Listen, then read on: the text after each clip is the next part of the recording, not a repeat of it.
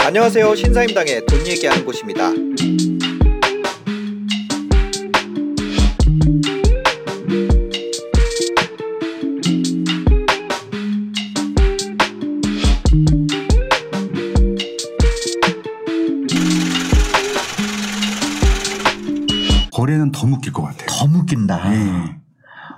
방법이 없고 지금 네. 2020년까지는 그래도 신규 입주 물량이 좀 많았었는데 네. 서울 기준으로 한 4만 5만 세대가 있었거든요. 2000 몇 년까지? 2020년. 아 예, 작년까지는. 근데 2021년도로 해서 이제 5만 세대에서 3만 세대로 줄었고 네. 내년엔 2만 세대로 줄어요. 아, 그러다 더 보니까 준다. 실질적으로 시장에 나올 수 있는 매물들이 거의 없고 네. 이 나오는 물량도 지금 여러 가지 좀 조건들 때문에 지금 음. 내가 살고 있는 집을 파는 순간 이사를 못 가거든요. 임차도 마찬가지고. 그래서 네. 자가인 분들은 이사를 안 가고 그냥 그 집에 둘러 살고 네. 임차인 분들은 계약갱신 청구를 한번 쓸 수 있기 때문에 네. 그걸 써가지고 아마 내년까지는 유지를 할 것 같아요. 그러다 보니까는 시장에 나올 수 있는 매물이 적다 보니까 신규로 이사를 가셔야 되는 분들은요 무조건 비싸게 주고 갈 수밖에 없어요. 매물이 적, 적기 때문에. 아, 예, 지금 예. 그 이런 분들 이런 경우도 있더라고요. 그 거래량이 줄어드는 거는 네. 뭐 이제 음. 가격이 이제 하락할 거를 음. 단면적으로 좀 보여주는 거다 이런 얘기가 있는데 그 네. 부분에 대해서는 어떻게 생각하세요? 어, 일단 거래량이 주는 것들과 하락하는 것들은 이렇게 필요 충분 조건은 아니고 네. 어, 통상적으로 거래량이 줄게 되면은 가격이 하락한 적이 많았죠. 확률적으로. 어, 네네. 예, 근데 이제 거기다 하나 조건을 더 보태야 되는데 음. 이게 가격이 하락하기 위해서는 매물이 쌓여야 되거든요. 네. 그래서 서로 먼저 팔기 위해서 저가 경쟁들을 해야지 내려오는 것들이지 음. 지금 매물 자 체가 없어서 저가 경쟁을 할 수가 없고요. 네. 지금 매물이 나온 것들은 싸게 팔기 위해 나온 게 아니라 시세보다 높게 나온 매물들만 남아 있어요. 그러다 보니까 이걸 거래하려면은 기존 신고가보다 더 비싸게 거래해야지 신고 거래가 되는 것들이에요. 그러니까 지금 아. 어, 매물이 일단 많이 쌓여야지 하락이 되는데 네. 지금 매물이 많이 쌓여 있는 시장은 아니에요. 오히려 더 줄어들고 있죠. 어쩔 수가 없어요. 이분들이 이 비싼 걸 알면서도 어차피 팔지도 않고 사지도 않아요. 그냥 그 유지하는 것들이고요. 어, 근데 또 가- 간혹 가다 이렇게 질문하신 분이 있어요. 네. 그게 말이 되느냐? 그 돈이 어디 있다고 일반인들이 20억짜리 아파트를 어떻게 사느냐? 네, 네, 네. 뭐 이렇게 질문하시는 분들이 안 있어요. 네. 근데 그게 여러분들 이 오해하신 게 어떤 거냐면요. 20억을 들고 사는 게 아니에요. 돈을 벌어서. 거예요? 어, 그 전에 내가 6억짜리 정도 아파트를 살고 있었는데 혹은 네. 10억짜리 알고- 아파트를 살고 있었는데 그 아파트가 4년 동안에 10억이 되고 20억이 되고 30억이 됐어요. 아. 그거 팔고 그냥 오는 거예요. 그분들이 원래 부자가 아니라 네. 6억짜리에서 10억짜리 아파트 살고 있었는데 4년 네. 전에 네, 네. 이번 정부에서 많이 올라서 그게 25억이 됐고 30억이 됐거든요. 네. 그거 팔고 그냥 가는 거예요. 돈이 안 아, 들잖아요. 그럼 실제로 들어가는 돈은 없어요. 다 올랐으니까 다 어차피. 올랐으니까. 다 올랐으니까. 이게 그러니까 누가 돈을 버는 그런 게임이 아니에요. 음.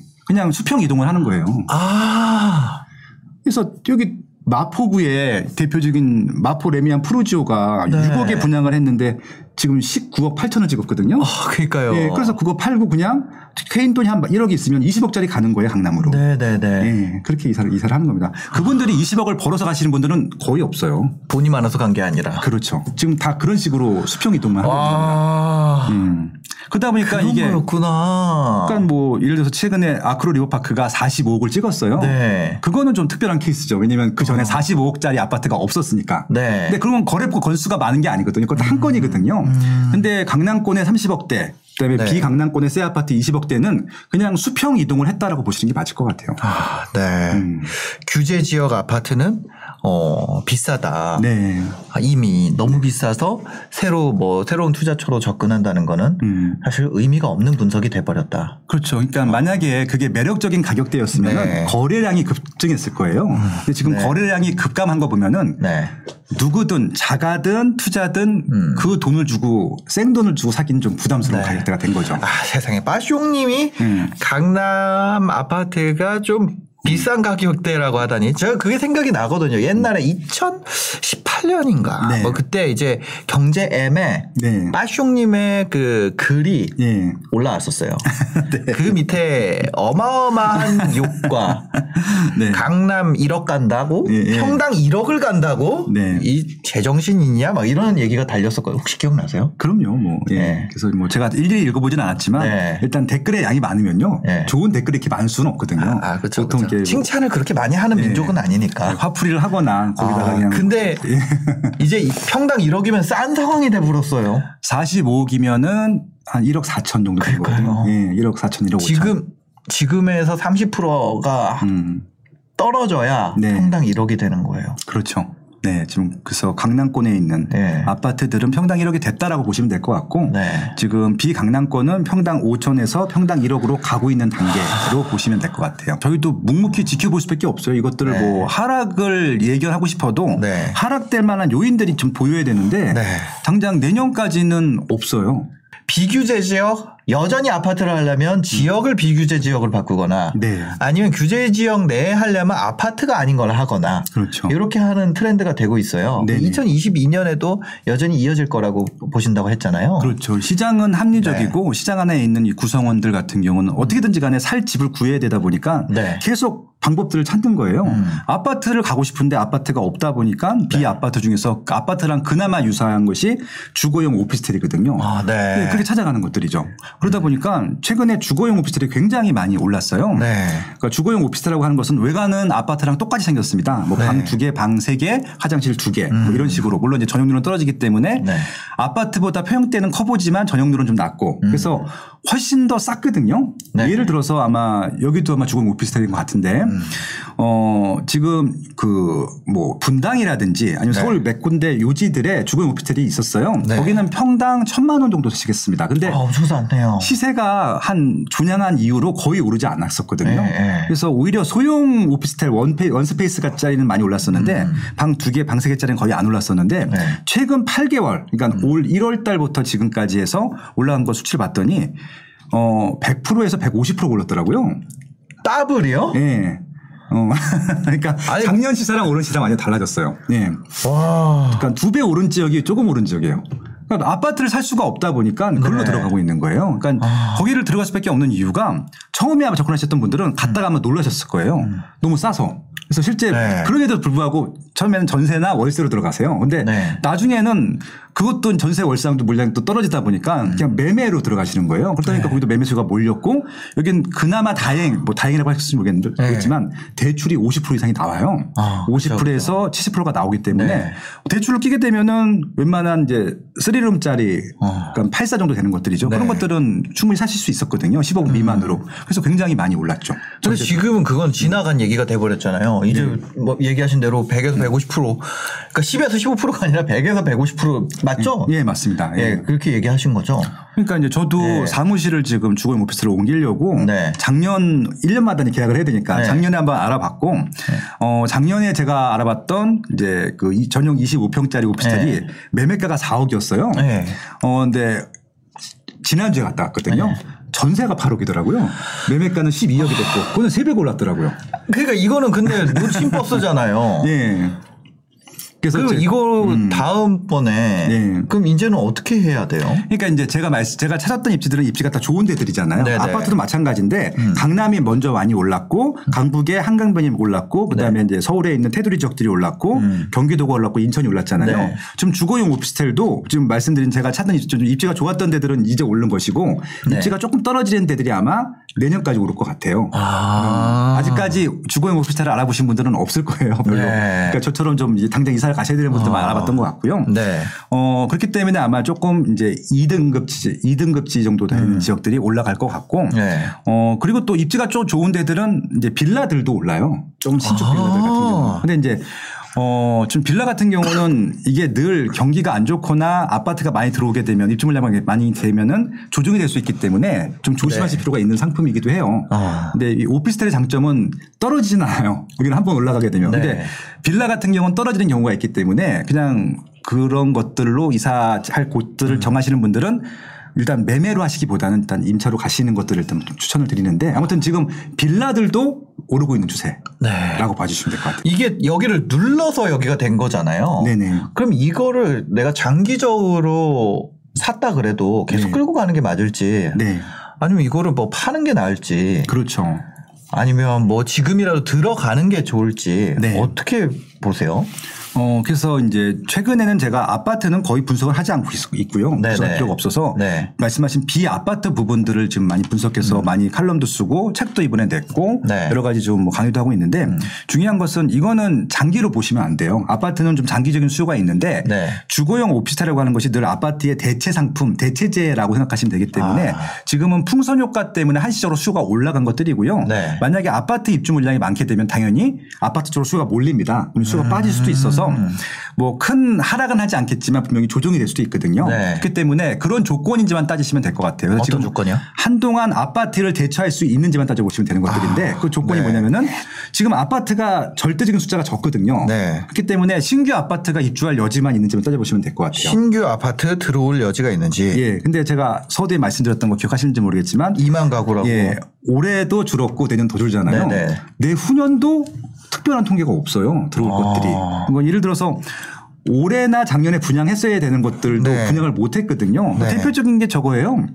어, 둔촌주공 아파트라고 들어봤죠. 네네네. 유명하잖아요. 12,400대인데 예. 그게 원래 3년 전에 분양을 했어야 되는데 밀려 가지고 올해도 분양 못 했어요. 올해도 분양 못 할 것 같아요. 음. 아, 두 달밖에 안 예, 남았으니까. 그게 12,000세대잖아요. 네. 그게 어느 쪽의 분야에 따라서 음. 그해 입주 물량이 달라져요. 12,000세대이기 때문에. 그러니까 이게 올해 입주 물량이 붙어야지 4만 세대가 될 수 있었는데 네. 올해 분양 못 하거든요. 그러면 이제 끝나는 거잖아요. 그런 식으로 해서. 그래서 이제 어, 따져봤더니 2023년까지는 대규모 입주가 없어요. 서울에. 네. 경기도도 생각보다 주는 곳은 나오고요. 네. 아마 3기 신도시를 서두르지 않는 이상 음.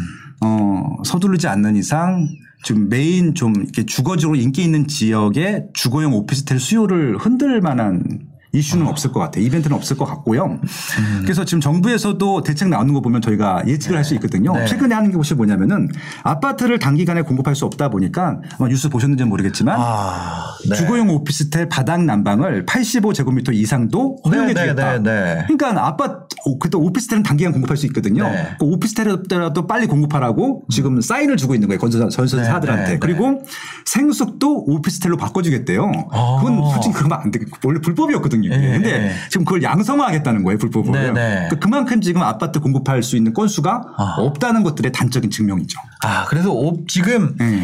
그 생활형 숙박시설이랑 오피스텔 같은 경우는 음. 굉장히 또 오피스텔은 금방 짓잖아요, 막. 어, 솔직히 작은 것들은요. 네. 어, 3개월에서 6개월 아니면 한 동을 칩니다. 6개월이면. 예, 그러니까 이게 좀 대단지가 아니잖아요. 네, 네. 그래서 지금 이제 구로구 가시면요, 그 1호선 라인이 있어요. 그래서 이제 그 신도림에서 어, 네. 구로동 지나서 고척동 지나서 저기 부천, 인천으로 가는 그 네. 라인이 있어요. 네. 굉장히 차 많이 다니는 라인인데 거기는 지금 도로 양쪽이 다 공사 중이거든요. 그래서 저는 오 아파트 많이 들어오네라고 봤는데 다 오피스텔이에요. 네. 한 동씩. 그런 것들은 3개월, 6개월밖에 안 걸리거든요. 그럼 이런 오피스텔 공급이 빠르게 된다는 거는 네네. 어떻게 보면 오피스텔 투자가 아파트보다 음. 네. 좀더 위험할 수 있다라는 그렇죠. 얘기가 될 수 있는 거죠. 또 오피스텔끼리도 경쟁을 해야 되잖아요. 그러니까, 그러니까 오피스텔은 또 새 거면은 이거 오피스텔 들어온 사람들은 네네. 실수요자들이 많잖아요. 그렇죠.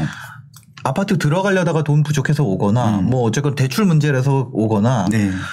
아, 새거 새거 생기면 거기 가지. 네네. 이 오피스를 올 필요는 없는 거 아니에요? 그러니까 이제 마찬가지로 네. 아까 말씀드렸지만 이게 신규 공급 물량이 많게 되면요 오피스텔이든 아파트든 생기게 음. 되면은 기존에 있는 구축 오피스텔은 수요를 뺏깁니다. 네. 그렇기 때문에 주변에 신규로 입주하는 물량들이 많은지를 봐야 되는데 음. 아파트도 보셔야 되지만 오피스텔도 보셔야 돼요. 오피스텔은 오피스텔 공급도 봐야 된다. 그렇죠. 무조건 그건 신규 오피스텔 쳐요. 어, 일단은 그 국토교통부에서 인허가 건수를 네. 뭐 매달 발표하기도 하고요. 네네. 그리고 그이 공사 현장들이 그냥 뚝딱 생기는 건 아니잖아요. 아, 펜스를 그쵸, 치고 그쵸, 그쵸, 그쵸. 런 겨- 과정들이 있기 때문에 음. 지나다니면서 관심 있는 입지들은 볼 수 있거든요. 네. 누구나. 예, 그런 것들을 알 수 있는 거죠. 그리고 아. 중기업자 분들한테 사전 마케팅들을 보통 해요. 건설 네, 건설 네, 오피스인데 네. 사전 이제 분양을 해야 되니까. 그렇죠. 유튜브 유튜브 채널 하시죠. 그럼요. 예. 거기에 그거 의뢰 들어오잖아요. 뭐 오피스텔 분양할 거라고. 저도 들어오시죠. 예, 그 광고 지역마다 들어오죠. 안 하시죠? 예, 저는 안 해요. 네, 저도 오피스텔은 광고를 안 하는 게 예. 좀 리스크해요. 그러니까. 네, 특히 왜냐면은 인기 있는 오피스텔 같은 경우는 광고가 들어오지 않죠. 그냥 좀 안 될 것 같거나 예. 주변에 좀 물량이 많을 때 보통 광고를 하시는 것들이기 아. 때문에 그것만 봐더라도 이제 아 거기는 좀 단기간 많이 몰릴 수 있겠구나 그런 거 예. 예측할 수 있죠. 아니 저기 요 근처에 이대 쪽에 네. 이대 쪽도 원래는 다 거기 상권이었는데 거기 상권이 죽으니까 오피스텔이 엄청 들어왔어요. 그렇죠. 예, 바뀌기도 금방. 들어오고 예. 저기 뭐야 저 옛날 다니던 회사 당산동 쪽에 있었거든요. 네네. 당산동 쪽에도 오피스텔이 음. 원래 거기 당산 쪽에서 이제 여의도 쭉 오는 길 거기도 네. 완전 오피스텔 엄청 금방 올라가더라고요. 예, 거긴 또 그 지식산업센터들도 많이 들어서 네네. 아무튼 거기도 계속 그냥 아파트가 아닌 음. 다른 부동산들이 계속 발생하고 있더라, 생기고 있더라고요. 근데 오피스텔은 다른 오피스텔과도 경쟁해야 되기 때문에 음. 그럼요. 심지어는 아. 도시형 생활주택하고도 경쟁을 해야 되고 도시형 생활주택은 뭐예요?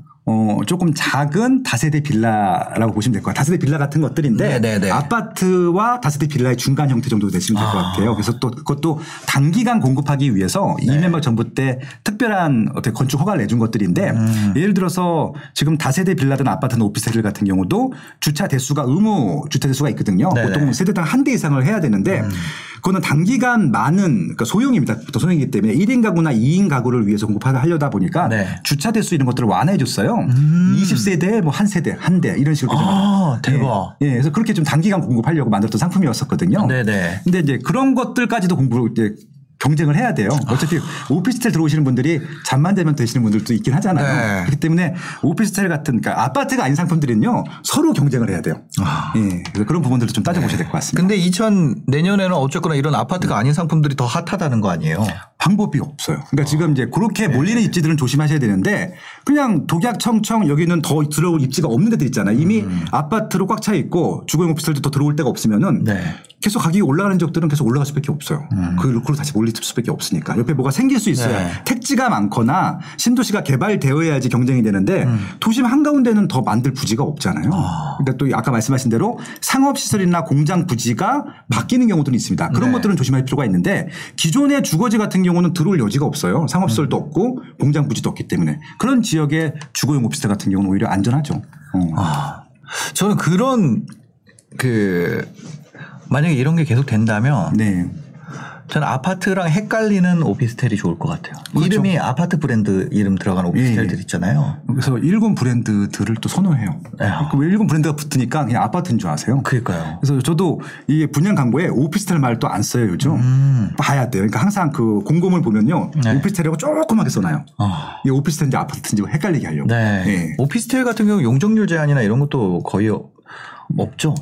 어, 있긴 한데 네. 아무래도 상업 지역이잖아요. 네. 아파트는 주거 지역이기 때문에 아마 300%를 못 넘을 거예요. 아무리 네, 많이 네. 준다 하더라도. 네. 오피스텔 같은 경우는 상업 지역이기 때문에 뭐 많게는 600% 700%까지도 올라가니까 훨씬 더 많이 지을 수는 있긴 하죠. 어, 근데 그 이제 단기간 공급을 해결하는 어떤 방법이 되겠네요. 그래서 지금 정부에서도 막그 음. 규제를 풀어주겠다라고 네. 했는데 근데 오피스텔 같은 경우는 바닥 난방이 85제곱미터 이하만 했었는데 네. 너무 좁거든요. 그러면 네, 네. 20평밖에 안 되는 거라서 그렇죠. 보통 사람들이 좋아하는 평형대들은 전용으로 30평대이기 때문에 음. 이제 30평대 이상도 바닥 만족을 난방을 해주겠다라고 지금 발표를 했거든요. 네, 네. 그만큼 이제 오피스텔을 또 빨리 공급하라고 하는 음. 어떻게 보면은 노골적으로 아파트를 공급 못하니까 오피스텔 공급해요 하세요라고 말을 못하니까 음. 네, 네. 예, 그 정책을 또 뒤집은 뒤집는 결과니까 그래서 아마 그런 주거용 오피스텔에 대한 공급도 좀 많아지지 않겠느냐 그것도 예측이 됩니다. 네. 그럼 그렇게 된다고 하면 지금 네. 오피스텔 갖고 있는 분들은 팔아야 되는 건가요? 어, 한동안 올라갈 수 있는 것들이 많을 것 같고요. 네. 제가 아까 찾아봤다는 4억짜리 오피스텔 12억 된 거는요. 네. 저 같으면 갖고 있을 것 같아요. 더 올라갈 것 같아요. 그러니까 그게 왜 그러냐면은 오피스텔마다 좀 다른가 보네요. 예, 왜냐하면은 어 아파트가 오르는 동안에 지난 네. 4년 6개월 동안에 오피스텔은 거의 안 올랐어요. 네. 예, 그러니까 이제 아파트가 정말 많이 올랐다고 말씀드렸잖아요. 네. 예를 들어서 지금 어 전용 면적으로 따졌을 때 한 30평 되는 오피스텔하고 네. 음. 30평 되는 아파트하고요. 어 그렇게 올랐는데도 한세배 차이가 나요. 그럼 이건 더 올라갈 여지가 있잖아요. 네. 예, 그러니까 아파트만큼은 절대 못 올라오지만 그래도 조금 더 올라갈 여지가 있어 보이는 오피스텔이 많거든요. 공급할 특히 일- 뭐 예를 들어서 서울 중심부에 있는 것들은 네. 경쟁할 입지가 없어요. 거기는 뭐 오피스텔을 넣을 수 있는 부지가 없기 때문에 네. 뭐 예를 들어서 뭐 강남구라든지 서초구라든지 음. 뭐 영등포구라든지 뭐 용산구 뭐 이런 지역들 한강 주변에 있는 것은 추가적으로 오피스텔을 넣을 수 있는 부지도 없거든요. 사도 괜찮다고 생각을 하고요. 아. 네. 대신 이제 아파트만큼 아파트 시세만큼 올라간다는 기대만 낮출 수 있다면 음. 그리고 조금 투자 목적보다는 실거주 목적이 좀 강하다고 하면은 네. 저는 추천드립니다. 오피스텔 단점은 이제 관리비 비싼 거. 관리비도 요새 아파트랑 비슷해요. 아, 비슷해요? 예. 아, 그거 말고는 뭐 취득세 비싼 거? 그렇죠. 이제 일 1주택자끼리 비교하게 되면 이제 4%인데 네. 지금은 뭐 이제 취득세가 문제가 아니라 다주택자들 같은 경우는 8% 12% 이거 보니까 네, 네. 4%가 또 비싸 보이지는 않는 거예요. 아, 근데 1주택자분들 같은 경우는 원래는 1%잖아요. 그렇죠. 1%, 2%. 예.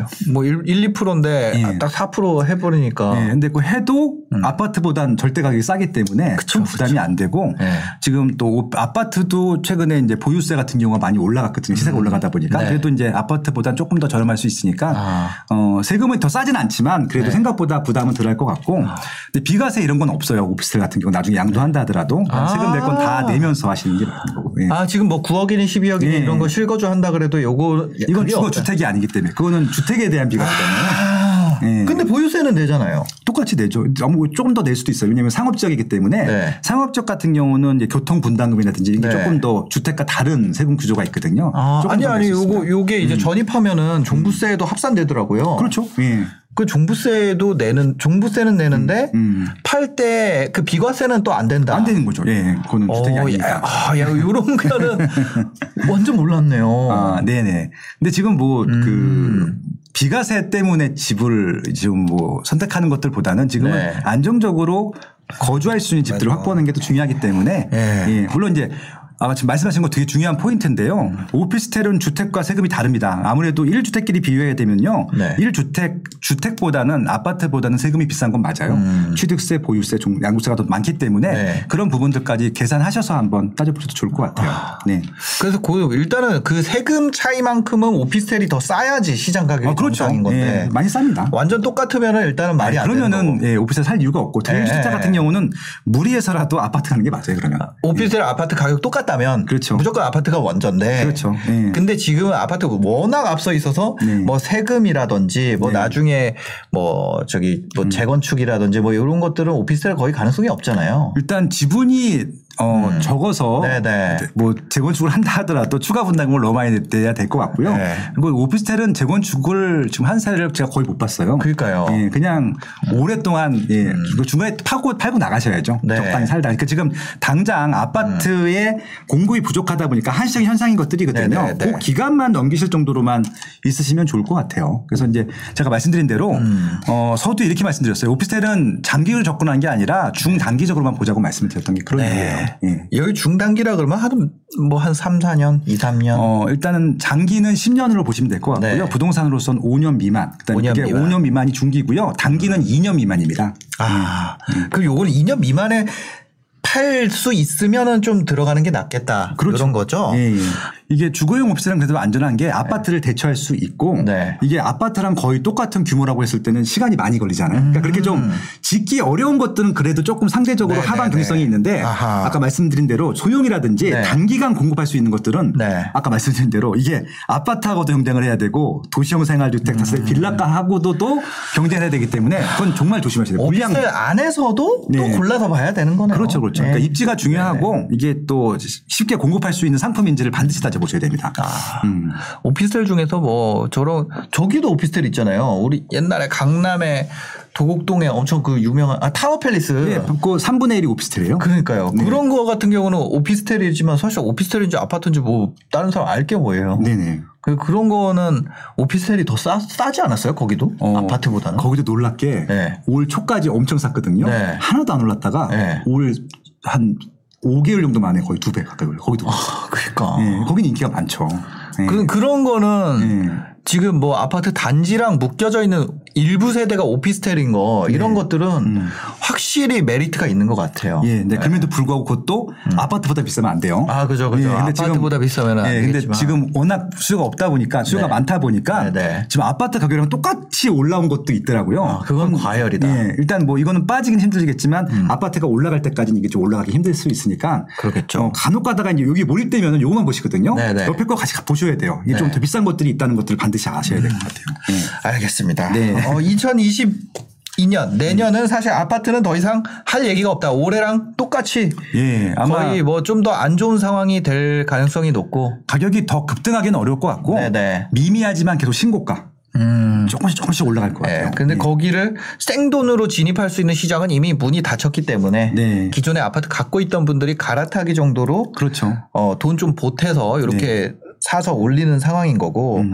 음, 만약에 지금 시장에 진입을 한다면, 네. 어, 아파트를 대체할 수 있는 음. 투자 수단들, 오피스텔이라든지 뭐 아파텔, 이런 쪽으로 관심을 가져보면 좋겠다 이렇게 얘기해 주셨네요. 어, 지금 대한민국에서 제일 비싼 아파트가 네. 음. 아크로 리버 파크예요. 아까 말씀드린 대로 34평이 45억 원에 거래가 됐잖아요. 네. 음. 그러면 이 아크로 리버 파크보다 더 비싼 아파트가 확정이 되어 있는 게 네. 왼쪽에 래미안 원베일리 이건 무조건 아크로 리버 파크보다 무조건 비싸요. 어. 그리고 오른쪽에는 반포 주공 1단지 네. DH 클래스트도 어, 아크로 리버 파크보다 비쌀 거거든요. 네. 그러니까 이제 실질적으로 이제 여러분들은 모르시겠지만 아크로 리버 파크에 모를 때서 모르시겠지만 음. 반포 주공 1단지가 작년에 어 지금 이주해서 지금 거래가 안 되지만 네. 작년까지 얼마에 거래됐냐면은 31평형이 네. 52억 원에 거래된 게 있었어요. 31억 1평형이. 네. 그러면은 그 뉴스에 왜 안 나왔을까요? 신고 30평대 신고가잖아요. 네, 네. 근데 그거는 아무도 비싸다고 생각을 안 한 거예요. 왜 그러냐면은 네. 그 31평을 갖고 있으면은 34평을 추가 분담금 10원도 없이 두 채를 줘요. 아, 두 채를. 네. 추가 분담금 없이. 네. 음. 그러면 그게 52원에 샀다 하더라도 이게 아크릴리그 파크가 한 40억 했던 거잖아요. 네. 두 채를 사게 되면 80억이잖아요. 네. 80억을 52억에 산 거잖아요. 네. 그럼 이거는 싼 거잖아요. 싼 아. 거잖아요. 비싼 게 아니라 싼 그러니까 거예요. 그, 그런 거는 네. 비싸지 않은 거잖아요. 싼 거예요, 예, 싼 예, 거. 싼 거잖아요. 네, 왜냐면 30억이 38억이 남는 거니까. 그러니까 그거는 싼 건데 많은 분들이 절대가격이 높으니까 그것들은 비싸다고 생각하는데 그건 싼 거고. 네. 최근에 이제 지역은 얘기 안 할게요. 아파트 네. 얘기 안 하고 이제 논란이 될 수 있으니까 네. 경기도에서 제일 싼 시군구 중에 제일 싼 네, 네. 군이 있어요. 네. 거기에 아파트를 분양을 했는데 음. 경기도에서 드물게 미분양이 났어요. 어. 각 분양가가 얼마였냐? 네. 평당 800이었어요. 평당 800이면은 30평이면 얼마죠? 어, 뭐 3, 4, 아니 3, 8, 24니까 한 2억 정도 됐을 거예요. 2억대 정도 됐겠죠. 네, 네, 예. 네. 근데 이제 근데 미분양이 난 거예요. 2억인데도 미분양이 났다. 예. 근데 왜 미분양이 났느냐? 네. 그 군에 제일 비싼 아파트가 음. 평당 500이었거든요. 아, 경기도인데. 예. 어. 그러니까 그 제가 랜드마크 아파트 제일 비싼 아파트 비교해보라고 말씀드렸잖아요. 네. 물론 이제 여기는 새 아파트고 여기는 구축입니다. 한동안 아파트가 분양 안 됐기 때문에 음. 네. 그렇다 하더라도 평당 500 시장에 평당 800짜리가 들어오게 되면은 음. 지금 서울시가 아니라 전국 평균이 천만 원 다 넘는 적안 네. 되는 적이 없거든요. 네, 음. 근데 800에 분양했는 또 비교된 안 것들은 이게 비싼 거예요. 네. 평당 800이라도. 그러니까 여기는 평당 2억이라도 반포주공 1단지는 싼 거고 네. 여기는 평당 800이라도 비싼 거예요. 그게 바로 가격입니다. 그걸 공부하셔야 돼요. 그러니까 그냥 내가 살 수 없어서 비싸다. 예, 내가 살 수. 있어서 예. 싸다. 이건 아니라는 거잖아요. 그렇죠, 그렇죠. 예. 근데 우리가 그렇게 생각하기 쉽잖아요. 대부분 그렇게 생각하고 있고요. 네. 그래서 아크로 레오 파크가 40억 나오면 그냥 욕부터 하는 거예요. 이게 말이 되느냐 이런 거죠. 아. 이제. 예. 근데 어 만약에 저렴한 아파트를 찾고 싶으시면요. 네. 서울에도 평당 천만 원이 안 되는 아파트가 지금도 많아요. 아, 평당 천만 원 안 되는 아파트가 서울에 있다고요? 예. 평당 800도 있고 700도 있고 확인했습니다. 어. 저는 이제 딱 봤는데 가격이 5,600만 원인 거예요. 네. 총액이. 아파트가? 20평인데. 예, 그런 것도 있어요. 예. 어. 근데 그 아파트의 시세는 20년째 가격이 같거나 음. 오히려 빠졌어요.